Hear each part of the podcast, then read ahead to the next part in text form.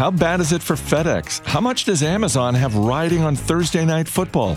And who gives away an entire company? Motley Fool Money starts now.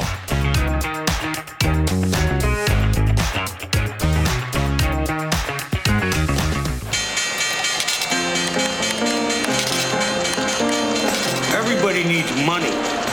That's why they call it money.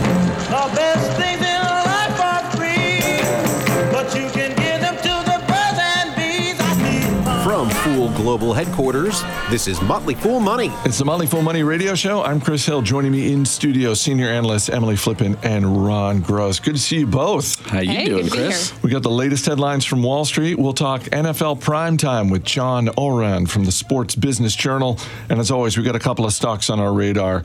But we begin with another rough week for the markets. The Dow, S&P 500, and Nasdaq all down again this week, punctuated by shares of FedEx falling more than 20% on Friday. First quarter profits and revenue for the bellwether company were lower than expected. Ron, we'll get to FedEx itself in a minute, but this was uh, another rough week where it was hard to find optimism anywhere. If you could buy shares of pessimism, I feel like that is a stock that That's would do fair. well. I didn't enjoy this week. I'll be honest with you. Uh, you know, the bottom line is that we got some inflation data. The numbers came in hotter, higher than expected or even hoped for, uh, which caused investors to believe that the Fed would have to continue to aggressively raise interest rates, and that sent the market down. Uh, at the same time, as you mentioned uh, with FedEx, the economy is starting to show signs of weakness, which is, after all, the desired outcome of the Fed. So we shouldn't be surprised. That's what they're trying to do. Um, I think we're likely to see companies start to miss their earnings estimates or actually bring estimates down over the next quarter or two as the economy does, in fact, start to slow. And then we'll see if we actually slip into a recession or we manage to avoid one.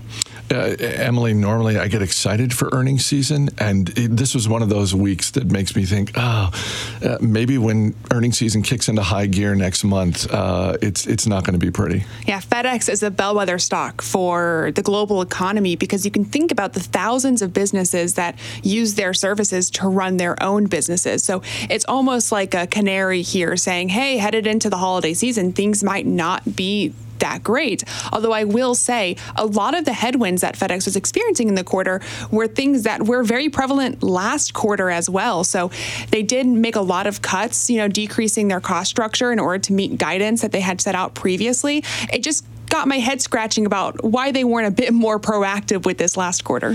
Uh, Ron, in terms of FedEx itself, obviously the the profits and revenue were not great. They appear to be taking a, a pretty aggressive approach to uh, cost savings. They're talking about shutting down offices, deferring hiring, and more. Yes, out of necessity, quite frankly. Um, when you have revenue up only 5% and earnings actually down 6% and margins getting smacked around due to weakness, quite frankly, everywhere, uh, they highlighted Asia and Europe, but domestically was, was no treat either. Um, you have to look at, at right sizing the business. So they're going to do things like close 90 office locations, close five corporate office facilities, defer hiring, reduce flights, cancel projects. Um, they're going to reduce their CapEx budget for the year by $500 million. It's still 6.3 billion, but you know half a billion dollar cut to that. Um, so they're doing what they can. They withdrew their full year guidance. One of the reasons the stock is down so much because investors and analysts just don't like when when companies are forced to do that because it shows that they don't have visibility into their own business. And if they don't have visibility, then why should an investor feel that they have any vis- visibility? I was going to say, is that something we should expect more of as we get into earnings season next month? Or maybe not expect, should we not be surprised if other companies follow suit and just pull back guidance altogether? I think it's fair to say yes. Um, the more that do it, the more easier it becomes for others to do it. Companies are hesitant to do it because even though we'd prefer they worry about their business and not their stock price, they do worry about the stock price and the analyst community. Um, and so I wouldn't be surprised if we start to, to see uh, a lot of, of guidance being pulled. Oh, here's my confusion. You know, they talk about this impending recession, and certainly they're seeing the impacts in their business today. But everywhere I look, you know, Chris, we're talking earlier, we're seeing lines outside of Apple stores for their new iPhones. We're seeing unemployment still really low. So part of it just has me confused because we're getting one narrative from companies right now saying, look, earnings are going to be bad headed into next earnings season, right? Shipments are down. But at the same time, American consumers still seem to be spending money. They seem to be spending money, and employment is, is still quite robust. Um, but as earnings come down, that's when companies will, you'll see the lag. Companies will start to say, where can we cut, just like FedEx is. And then we'll probably see the employment picture change a bit. And that's where you probably um, either enter a recession, uh, hopefully a mild one, or maybe just skirt around it. But clearly the economy will weaken. Well, not every company is cutting back on spending money. On Thursday, Adobe announced third quarter results that got completely overshadowed by their other announcement, which is that Adobe is buying Figma, a software design firm, in a cash and stock deal worth $20 billion. Shares of Adobe fell 17% on Thursday. Emily, safe to assume that absolutely everyone thinks they overpaid for Figma? Oh, this is just chump change, right? Who can't reach into their couch and pull out a good $20 billion in change? No, this is a huge deal, and it led to Adobe's largest drop in over a decade. So investors are very scared. And unfortunately, it overshadowed what was a pretty strong quarter otherwise. Uh, revenue rose 12% for the business, margins expanded, and while guidance was predictably weak, the business itself still remains very stable. But there were two main things that were contributing to, I think, the investor response to this acquisition. Uh, first, being obviously the price tag. $20 billion is a lot. It's double Figma's valuation that they had this time last year. And that's at a time when other tech valuations have dramatically fallen over the course of the year. So it values the company at around 50 times annualized recurring revenue, extremely lofty valuation. So part of the response we're seeing is in regard to the price tag. But secondarily, it, it's in regards to Adobe's strategy here. I mean, this is a big departure for Adobe in the past. They've always been acquisitive, but acquisitions to this point have largely been tuck ins and at reasonable multiples. So it shows how disciplined the management team has been with capital allocation to this point. But clearly, there is something about this deal that is reactive and not proactive, in my opinion. They're looking, in my opinion, to take out what is probably a really formidable competitor, which does leave me confused about what potential regulatory impact there could be as regulators take a look at this massive deal. But it's certainly rubbing investors the wrong way this week. You think if Microsoft made this exact same deal, they would get the same level, not the same level of scrutiny. You would like to think any deal gets scrutinized by regulators, but would they have a better chance of having it approved? I definitely think they would, in part because their offerings aren't as directly competitive as Figma is with Adobe's offerings today. They also have a bit of a better budget, I suppose, for purchases of this size. And more importantly, it's not completely uh, different strategy for Microsoft. Still think it'd be scrutinized in terms of the price, right? There's no reason why valuation should double in a year when other valuations have come back down to earth. But in this case, I think it's a combination of both that price tag and Adobe's past strategy. Shares of Adobe are at their lowest point in almost three years. You look at that and think, oh, this might be an opportunity to buy, or still too many question marks around this deal? I still have too many question marks around this deal. Large acquisitions like this rarely pay off, especially when they're made out of necessity instead of desire. Shares of Starbucks up this week. On Tuesday, the coffee giant held an Investor Day presentation. Among the highlights, the company will be investing $450 million to improve coffee machines and stores with the goal of speeding up the process for baristas. And Ron, when you consider 70% of coffee sales are cold drinks, and some of those cold drinks are really complicated to make, and that's one of those investments that could move the needle. But there were a bunch of announcements. What stood out to you? Yeah, you know, they covered a lot of ground. And I think if you're a shareholder, which which I am, and I think you are as well, there was there was a lot to like here um, in what they're calling their reinvention plan, uh, which emphasized some of the things you talked about, some cost reductions, um, and enhanced employee benefits, which I think is, is quite important actually, and technology. So it's designed to keep that line moving when you're ordering your triple caramel mocha ice latte with one shot of decaf and two shots of regular. Um, we're gonna we're gonna have a better throughput, uh, I think, and and that will uh, improve uh, the barista uh, experience as well as, as the customer's experience. Um, and this plan is going to accelerate growth. They think they'll, it'll drive EPS growth 15 to 20 percent annually through fiscal 2025, uh, guiding for really strong comps both here um, and in China. China remains a big part of this story, especially as COVID subsides. Uh, they plan to accelerate uh, store expansion, uh, growing the count about seven percent annually. Um, that'll be three to four percent percent uh, growth domestically, 13% in China. Many of those new stores will be pure drive-throughs or delivery hubs, not the full walk-in cafes that we've become used to. Um, they're going to spend uh, two and a half to three billion dollar annually to build these out. Uh, so, so they're on the move in, in both improving efficiencies, building new stores, improving margins, and that's going to flow down to the bottom line as their new CEO um, takes takes the reins from Howard Schultz. Uh, earlier, I was talking about pessimism. I, I, think it's worth pointing out the optimism around Starbucks and this event. I mean, this is a bad week for the market. Shares of Starbucks are up off of the presentation they made. And I, I got to be honest, Ron, my reaction in the moment when they were talking about, and this is what we think it's going to do for our earnings per share, I got a little nervous and I just thought, oh God, don't don't build up expectations. don't say that out loud. But when you look at the effect of the new machines, these new processes, and how it really could speed up throughput and boost the same store sales numbers, um, maybe it's not that crazy. It's not that crazy, and they were quite specific. So, as you say, they're setting themselves up to have to perform here. Otherwise, they're going to be taken to task. The business looks strong. The stock's not that cheap. The PE of 30 times uh, currently, but the E of that PE, I think, is going to start to accelerate. And, and so, the, in, in, reality, that 30 times will, will be lower or come down. 2.2% yield, nothing to sneeze at either. Well, as a order of the non fat mocha, you know, iced extra shot with caramel drizzle drink. I, am personally attacked, but no. to your point, I'm really interested to see what Starbucks' new CEO um, has for this company moving forward because the investor day really didn't focus on that leadership transition at all. So I think the market is probably going to be asking into next year, okay, what's the vision here and how is it different than the vision that Howard Schultz has already laid out? After the break, we've got a closer look at two business leaders and the legacies they are leaving. Stay right here. You're listening to Motley Fool Money.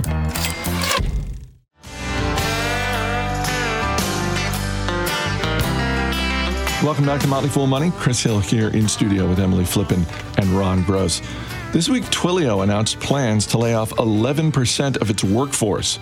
Jeff Lawson, the CEO of the cloud communications software company, said the decision was extremely difficult but necessary. Emily, Twilio is not profitable, and Lawson clearly is hoping that this is one of the moves that are going to help them get to profitability in 2023? laying off 11% of somebody's workforce is certainly no joke, but neither is more than a billion dollars in operating losses over the past year, which Twilio has experienced. And management has been really upfront about their goals to reach an adjusted level of profitability over the next couple of years. That's not going to be easy if you have what some believe to be a relatively bloated company. So, what you have here is another software company. I call it software companies in particular, but companies companies that benefited from the pandemic pull forward, looking at their business, how it's grown over the past couple of years, and realizing that they've made mistakes by allowing themselves to get spread too thin. And as a result, over hiring in areas that are maybe no longer necessary for the core functionality of the business. And it's a very hard decision to make. And I think there's lots of discussions about how Twilio communicated this decision to its workforce that you know are, are worth considering and, and breaking apart. But it's clear that this was was not an easy decision. And more importantly, I don't think they're the only company that's going to be having to make these tough decisions over the next couple of quarters because it's clear the economy is, is not set to get significantly better in the near term. So ensuring that they have the ability to self fund their operations without the need for outside capital, whether it be from the debt markets or shareholders, is going to be critical. It's going to be interesting to see because you're right. Um, Twilio is not the only company that has um, basically uh, talked about this narrative. Hey, we hired too much over the last couple of years. We're going to have to be more efficient going forward. It is going to be interesting to see if, if a few years down the line, um, uh, these companies, and you're right, a lot of them are software companies, um, basically take a page out of what we saw from the housing market, where it's they course corrected in the wake of the Great Recession and really just got very lean in terms of the number of houses they built. Long term, Twilio and a lot of other companies may end up being much more efficient as a result. I hope so. And you're giving me the opportunity to get back on the soapbox I was on last week as regards to efficiency here, Chris. But unless you fix the underlying cause that caused the inefficiencies to be created in the first place, you could be looking at a business that is going to be extremely inefficient in another five years, right? One time layoffs do not fix the problem, they're the symptom of an underlying problem. So I hope that all of these companies, Twilio, Shopify, a handful of other software businesses that have laid off massive portions of their workforce, I hope they take a deep, hard look at their systems and fix what's clearly broken. More than 50 years ago, Yvon Chouinard founded Patagonia. Chouinard and his family are giving away ownership of the apparel company. Patagonia will go into a trust, and all of the profits that are not reinvested in the business will go to organizations focused on protecting wildlife and fighting climate change. Uh, Ron, this is about a $3 billion company. I, I, don't recall ever seeing this type of move before. Uh, we've certainly seen uh, leaders of companies um, give away their fortunes. Um, I've never seen giving away the entire company like this. Nor have I. And as you say, we've seen things like the Giving Pledge with the with Gates and, and, and Buffett. Um, giving large portions of their wealth to charity over time. But this, this is really putting your money where your mouth is. It's very admirable. It's very impressive, and it's very unique. Um, this is a lot of money. This is his family's wealth. Um, this is a company that has been in the family for quite some time, um, and they really are committing to to climate change and climate crisis, I, I should say. Um, and it's an interesting structure with trusts, uh, and um, you know it'll still be a for-profit corporation, but you know how to get this done is, is quite interesting for, for those that find that kind of stuff interesting. But I'm I'm just very impressed. It, it, Patagonia is also one of those brands that it, you know people who are fans of it are really passionate about it, and it seems like this move will only engender more of that going forward. Right? How could you not? Right? With some support a company that you liked anyway after you, you see what they're doing for the environment. Really, really impressive. Pour one out for Fred Franzia, the co founder of Bronco Wine Company, died this week at the age of 79. And of the hundreds of brands of wine Franzia's company owned, he's probably best known for the Charles Shaw brand, also known as Two Buck Chuck for anyone who's ever been to a Trader Joe's. Emily, I, I, I feel like we need to go shopping after this and just, you know, hit hit up the local Trader Joe's and, and uh, just fill up the cart with some Two Buck Chuck. You know, I, I never thought I had a real life hero. But now, you know, when people ask me who my hero is, I think I have an answer for them because anybody who's aiming to democratize access to wine the way that Fred Franzia has worked is really good in my book. Here here's what I will say. As we got into this story, yes, two buck chuck is great, but the thing that came to my mind immediately was, well, Franzia boxed wine. How is that not more disruptive than two buck chuck? Well, it turns out Mr. Franzia actually sold the name brand to, I believe, Coke back in the 1970s.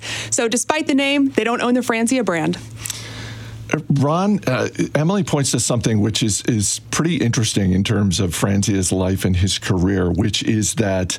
Um, he was not beloved within the industry no. because he was very upfront about the fact that uh, a lot of wine is just wildly overpriced. And he really did do a lot to essentially democratize what was once sort of a, a, a pretty snooty product. For sure. The price thing really angered some in the industry, and, and you could understand why. But they also were a little bit upset because he was trying to say that there really isn't that big a difference between a $2 bottle, a $10 bottle, or a $20 bottle. And there are many within the industry who you know vehemently disagree with that, and they, he, they thought he was doing the consumer a disservice by saying that they were all similar. Well, the only difference is the labels are cuter on the more expensive wines, right? Absolutely. All right, Emily Flippen, Ron Gross, we will see you later in the show. Up next, what should investors expect from Amazon's investment in Thursday Night Football? We'll talk with Sean Ourand of the Sports Business Journal. So stay right here. You're listening to Motley Fool Money.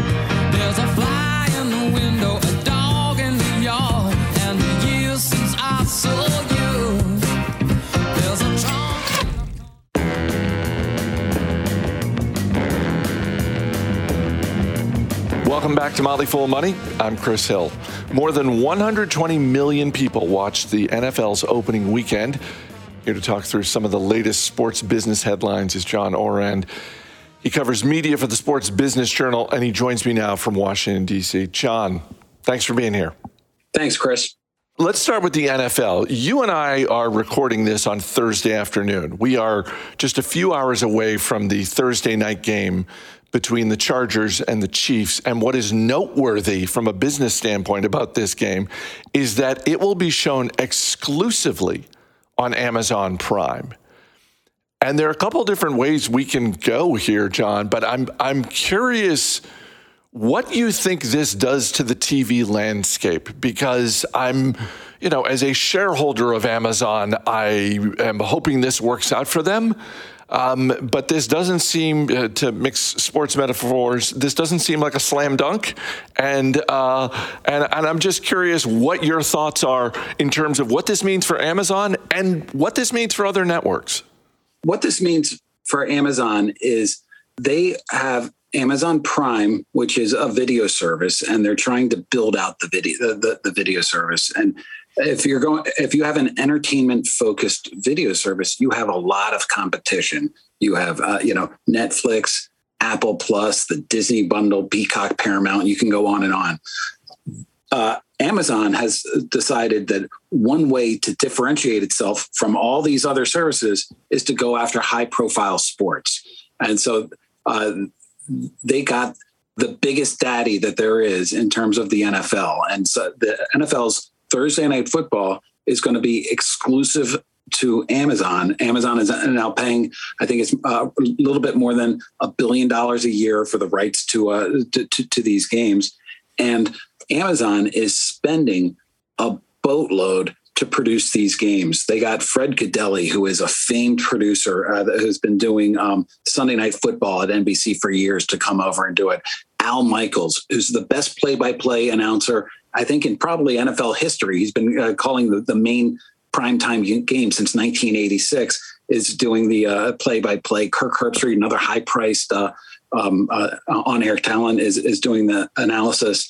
And when you watch the, these games, when you watch the games on Amazon, it is going to feel like a broadcast primetime game, and that for the TV business is so unusual because when I, I know this is many years ago, it's like 35 years ago, but when ESPN first got into the NFL, you know, it, it its productions looked and felt like a cable TV production compared to broadcast. They they, they decided to try to grow with the NFL and not immediately start with a, uh, such a big broadcast. Amazon is taking the exact opposite approach. It's spending a boatload. I think it has 29 cameras, about the same number of cameras covering a game that covers a Super Bowl, for goodness sakes. And this is just a regular season game. So they're taking an opposite approach. And part of what I think they're doing is they're trying to send a message to other leagues to say, look how look how well we're going to treat your product if you come to us. Because right now, Amazon is finding that they're even though they're bidding more money than some of the net uh, some of the networks,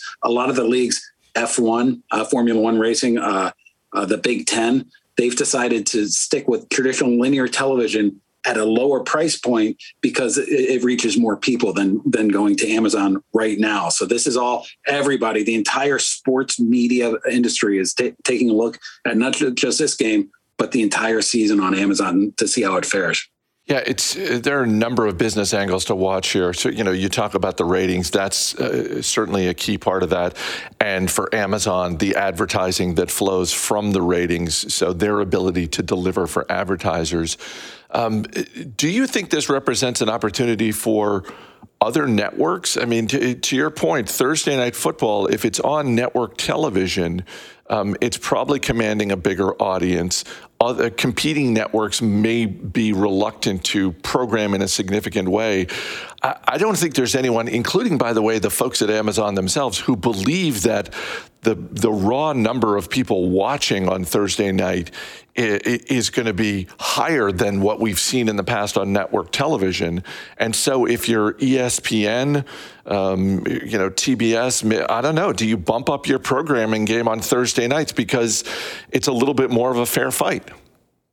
You know, Chris, it's uh, it's so interesting because if I were running a television network right now, a sports television network, that's exactly what I would do. With ESPN, I would put a prime college football game on because people will watch it. And uh, uh, Fox, I might think about taking their highly rated uh, wrestling, which is on Friday night, and put it on Thursday night because it's much more cumbersome for people, especially older people, to find Amazon Prime and find this NFL game.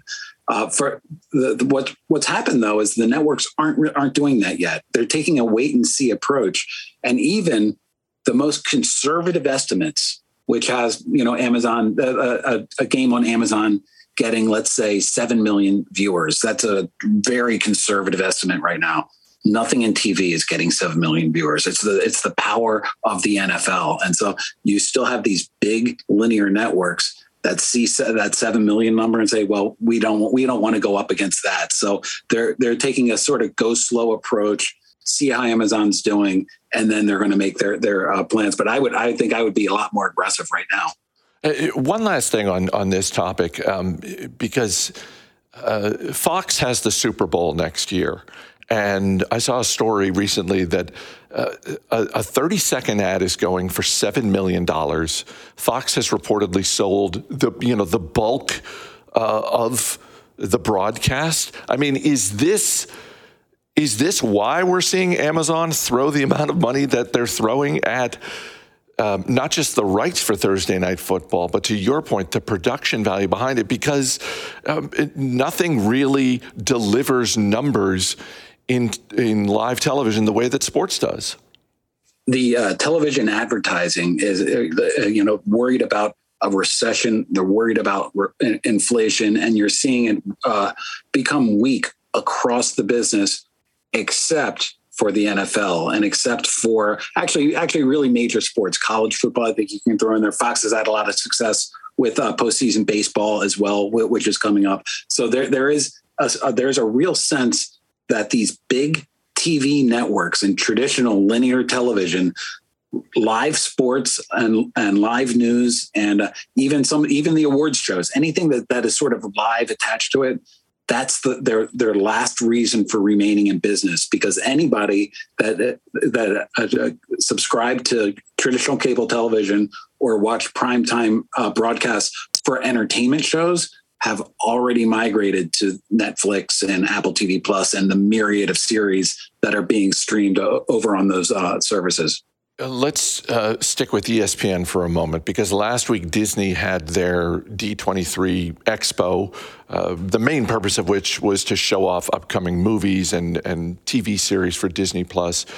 Uh, Disney CEO Bob Chapek gave some interviews and the headline that caught my attention out of those interviews was he completely shot down the idea that's been around for years now of Disney spinning off ESPN.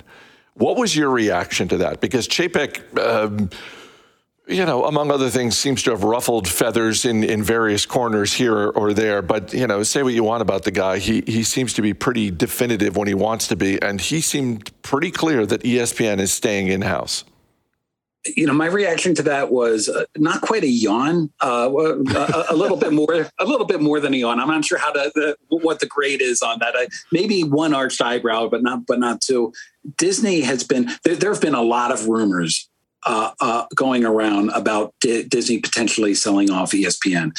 Uh, there's been cord cutting in cable, so D- Disney is not, excuse me, ESPN is not going to as many subscribers. Uh, so they're losing subscribers while sports rights are the cost of sports rights are going up. It looks like an awful business, right?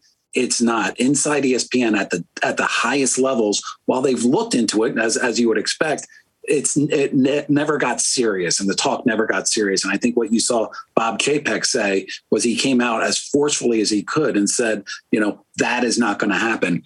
But Chris, what I found to be uh, particularly interesting about uh, uh, about what he said is that he views uh, ESPN as a huge growth opportunity. And so here's ESPN, which has been, you know, it's been the best part of Disney's quarterly earnings, you know, from, you know, 2010 through like 2018 or so. It, it just prints money and goes. And you would have thought that its big growth prospects were in the rearview mirror. But Chapek still believes with sports gambling and with streaming that there is there, there are different areas where uh, ESPN can really you know focus in on on, that on those and start to start to uh, grow as big as it had been growing during cable's heyday. The college football playoffs are going to be expanding, twelve games. Uh, or 12 teams rather. I suppose this uh, really shouldn't surprise anyone, should it? When you think about, I mean, you know, the NFL is king when it comes to uh, live sports in America.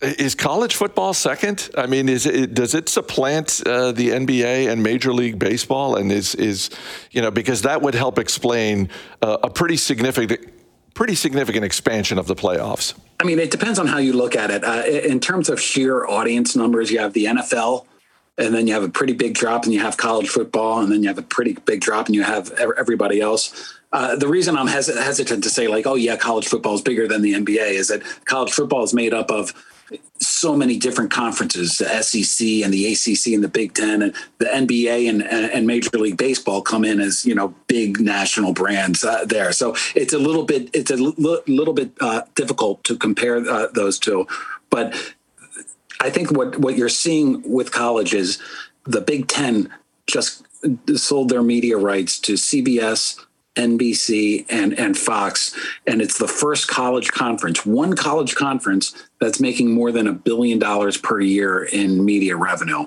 And so, eh, anybody that's involved with the business of college athletics is taking a look at, at that deal. They're saying we right now we have a 14 playoff they also are taking a look at uh, the NCAA tournament, which is, you know, uh, uh, for, for basketball, which is a huge deal there as well. It's like, well, why don't we expand? And why? Do, I think what's going to be particularly interesting and sort of the story that I'm going to be following is how much this is going to, to bring in. Because uh, the, the games that they're going to be bringing in aren't necessarily going to be Alabama versus Auburn. I think you're going to see sometimes, you know, Boise State playing Utah because those kind of those got in there as well how uh, you know the, these television networks they're for-profit companies like uh, how much are they going to pay on sort of the Cinderella uh, games like that.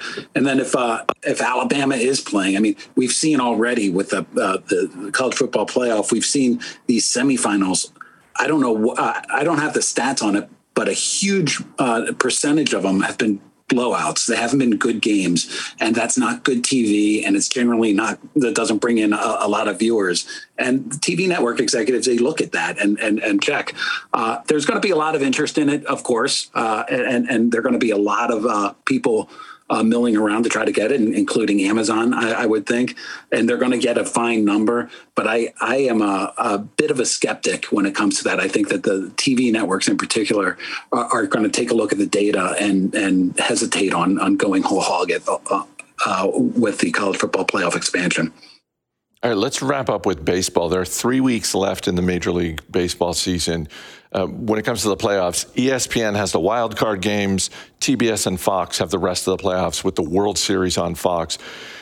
If you're running those networks, John, how are you feeling about the teams and the storylines heading into the playoffs? Because this isn't like the Super Bowl, which is guaranteed to get a big number every year, regardless of which teams are playing in it.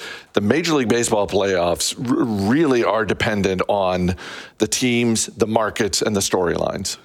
Yeah, only in the NFL can a team from Green Bay, Wisconsin, be one one of the highest rated uh, team, teams uh, around that you know this is one of the issues that, that baseball has had to deal with. And if, if, you look at the national ratings over the past several years you might you would think that it would be you know a, a weak a weaker sport. But baseball locally is so strong even with the, the the, the downfall of some of these regional sports networks that, that, that are carrying the games. I, locally, you know, I, I, just took a look at uh, Baltimore Oriole ratings in, in Baltimore this summer. They're, they're, it's the highest rated show almost uh, uh, every night they play in prime time in Baltimore. I mean, it's substantial. How they can get those those numbers or and that interest and translate it into the playoffs usually depends on the big brands. Are the Yankees going to get through? Are, are, you know? The, I think the Astros have proven to be a, a pretty good uh, uh, brand as well. Um, the Dodgers are, you know, they have superstar players that that people know and they've been around for a while.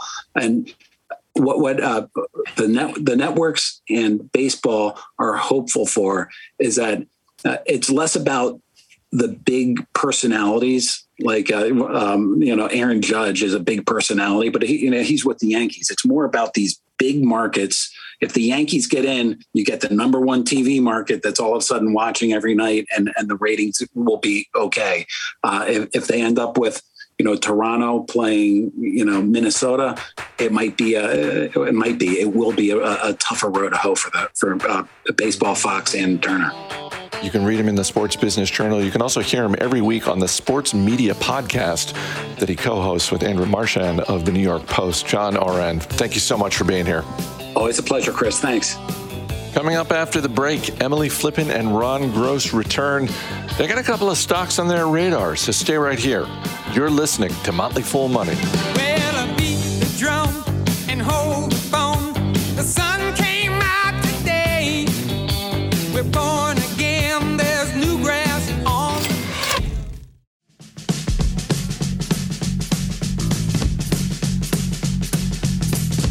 As always, people on the program may have interest in the stocks they talk about, and the Motley Fool may have formal recommendations for or against. So don't buy or sell stocks based solely on what you hear.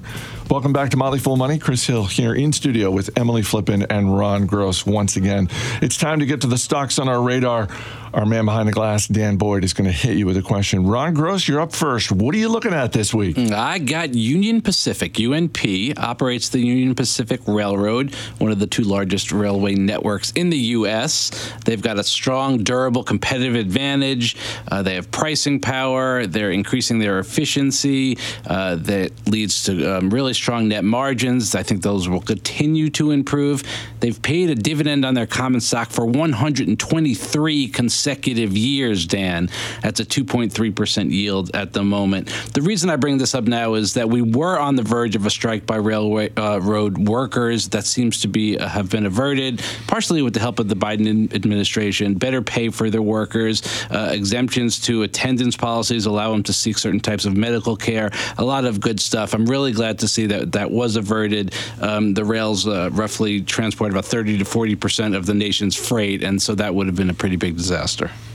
Dan, question about Union Pacific? Old economy Ron, back in the saddle, y'all. That's right. Ron's talking about a company that's existed for what thousands of years now, Ron? The dawn of time, Dan. Emily Flippen, what are you looking at this week? You know, I thought I was going to have the boring stock this week, but leave it to Ron to take the cake. No, the company I'm looking at is Costco. Uh, the ticker is C O S T. People are probably already familiar with this company, but the reason why it's on my radar is because they report their fourth quarter results on September 22nd, and I'm very interested to hear what they'll say about the state of American consumers. Prices for gas have come down. Last quarter, the saw a benefit of 5% in total sales as a result of just the increase in the price of gas. But even with backing gas out, the business still has performed extremely well. Sales were up 16% last quarter, even as inflation has started to rear its head. So, very interested to hear what management says about inflation, how they set up expectations for the remainder of the year. Dan, question about Costco? Well, first, I want to point out that Motley Fool producer emeritus Mac Greer is probably doing backflips in his house right now to hear Costco mentioned on the show. Uh, Costco, of course, Emily, you know, not a wild pick here. Very so, sort of stayed, solid company. Uh, is is there anything specific coming from Costco that makes you want to put them on the radar, other than their report? Well, here's the reason is because for probably the past five weeks now, I have given investors and listeners for this podcast some crazy, wild picks. I want proof that I can be a diversified generalist investor who looks at things other than unprofitable Chinese tech companies. And Costco is one of the best run companies in the U.S., in my opinion. And what Ron said.